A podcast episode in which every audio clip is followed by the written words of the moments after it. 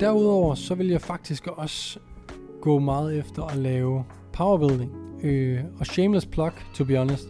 Men der er kæmpe værdi i både at blive stærkere og større på samme tid.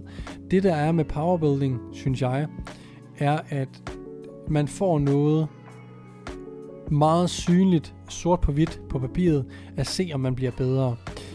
Når vi gerne vil øge vores muskelmasse i starten, kan man tydeligt se en fremgang fra måned til måned. På et tidspunkt begynder det at stå lidt stille. Man ser ikke de her, man ser ikke musklerne vokse lige så hurtigt øh, som man gjorde i starten, og det kan være en lille smule demotiverende. Men hvis man har sådan noget som squat, bænk, dødløft, som er super nemme at lave progression i, som er super nemme at se progression i, sort på hvidt, at om jeg kunne bænke øh, 60 kilo i starten for 10 gentagelser, nu kan jeg bænke 70 kilo et halvt år efter for 10 gentagelser. Det er ekstremt nemt at se enten på video eller på, på øh, skrift, øh, at man bliver bedre. Og det med at holde styr på ens styrke, gør bare, at man hver uge har noget at gå ind og slå i den forstand, at man har en lidt en konkurrence med sig selv uge efter uge, måned efter måned, år efter år, med at blive stærkere og med at blive bedre. Og det kan være ekstremt motiverende, og det giver ekstrem gode gains, fordi det man egentlig konkurrerer om, det er at lave progressiv overload, som egentlig er det, der giver store muskler. Og uden man måske lægger mærke til det, så er det det, powerbuilding gør det tillader dig at have de her styrkemål, som du går op i at øge fra måned til måned, uge til uge. Øh, og så glemmer du lidt, synes jeg personligt, at kigge på, jamen, hvordan ser jeg ud? Fordi du kommer til at være, blive større. Hvis du ligger i kalorieoverskud, du får nok proteiner og nok søvn, øh, og du træner progressivt, jamen, så vil dine muskler vokse. Og når vi ligesom har styrkedelen af powerbuilding, og hvor vi virkelig går op i at se os selv blive stærkere, jamen en ting er, at den øgede styrke i squat, bænk, dødløft vil øh, være overførbar til andre øvelser. Bænkpres med håndvægte, øh, benpres for squatten, hack squats, øh, RDLs osv. Så det vil gøre det nemmere for os at lave progression i vores bodybuilding arbejde, som er den anden halvdel af træningen, når man laver powerbuilding, som jo er en blanding af styrkeløft og bodybuilding. Så de to ting går sindssygt godt hånd i hånd.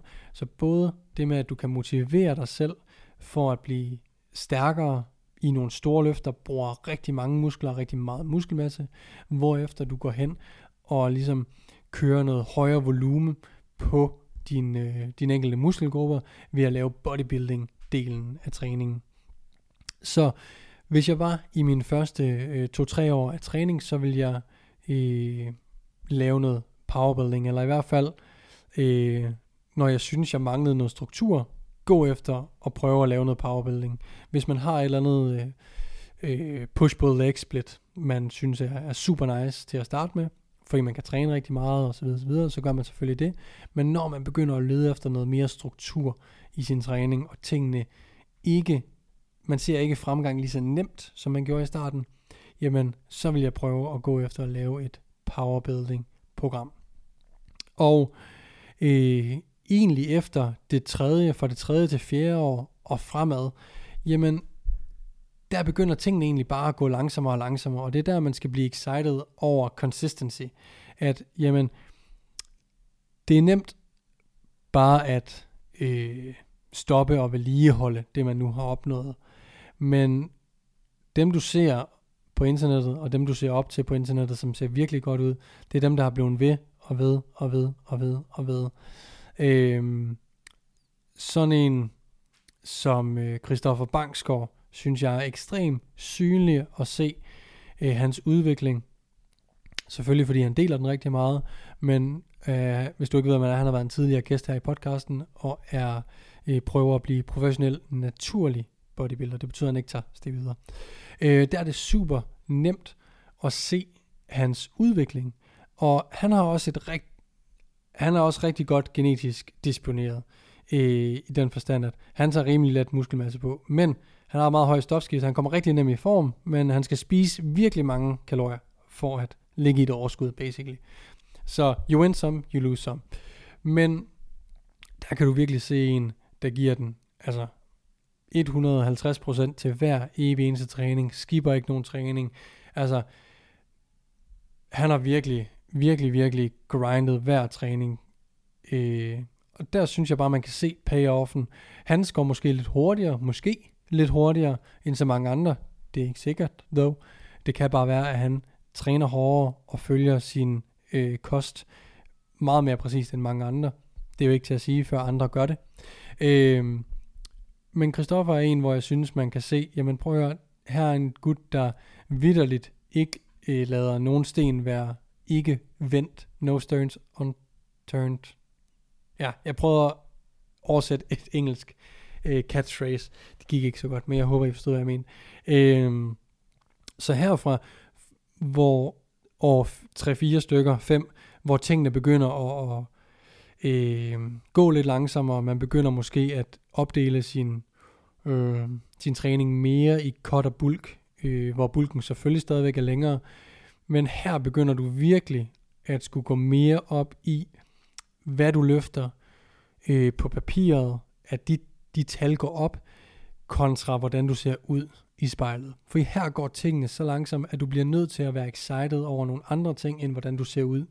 For når du bulker, så kommer der ikke til at være nogen synlige ændringer, medmindre du tager billeder, og du tager billeder med et stort mellemrum. Øh, du bliver nødt til at gå op i, jamen, hvor mange reps fik jeg i min RDL sidste uge? Okay, jeg fik 9 reps i alle sæt, nu prøver jeg at få 10 i to sæt, og 9 i resten. Så jeg laver progressiv overload. Jeg laver to gentagelser mere, end jeg gjorde sidste uge. Det bliver sværere at lave progression. Øh, du skal virkelig give den gas til de her træninger, og virkelig prøve at forsøge at øh, malke hver en træning for så mange gains, den træning overhovedet kan give dig.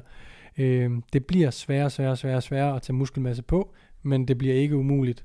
Og du er, jeg tror ikke, der sidder nogen øh, på den her, og lytter, jeg ved, der ikke sidder nogen på den her podcast og lytter, som har nået deres genetiske potentiale, fordi hvis Christoffer, hvis Daniel, hvis Frederik Ibsen sad og lyttede med, så vel, de er der heller ikke endnu. Det handler bare om, at ting tager tid, og jo længere tid du træner, jamen desto længere tid tager meget, meget små ændringer faktisk. Så jo mere data du kan indsamle, desto klogere bliver du ligesom på, om du laver progression, men det bliver sværere, og det bliver man nødt til at indse også relativt tidligt, at det er det går hurtigt i starten, det er mega fedt, vi bliver hurtigere stærkere, vi bliver hurtigere større, men derefter så bliver vi nødt til at gå op i de små ting, som i at om vi fik en gentagelse mere eller mindre end sidste uge. Øhm, og der kan det at gå op i sin styrke i for eksempel powerbuilding være super overskueligt og nemt, øh, fordi det er så nemt at se, om man rent faktisk rykker sig. Og så er det motiverende at se fra uge til uge, at der rent faktisk er en form for fremgang i ens øh, træning. Undskyld. Så det kræver virkelig noget øh, dedikation efter, øh, efter det fjerde til femte år af styrketræning, seriøs styrketræning.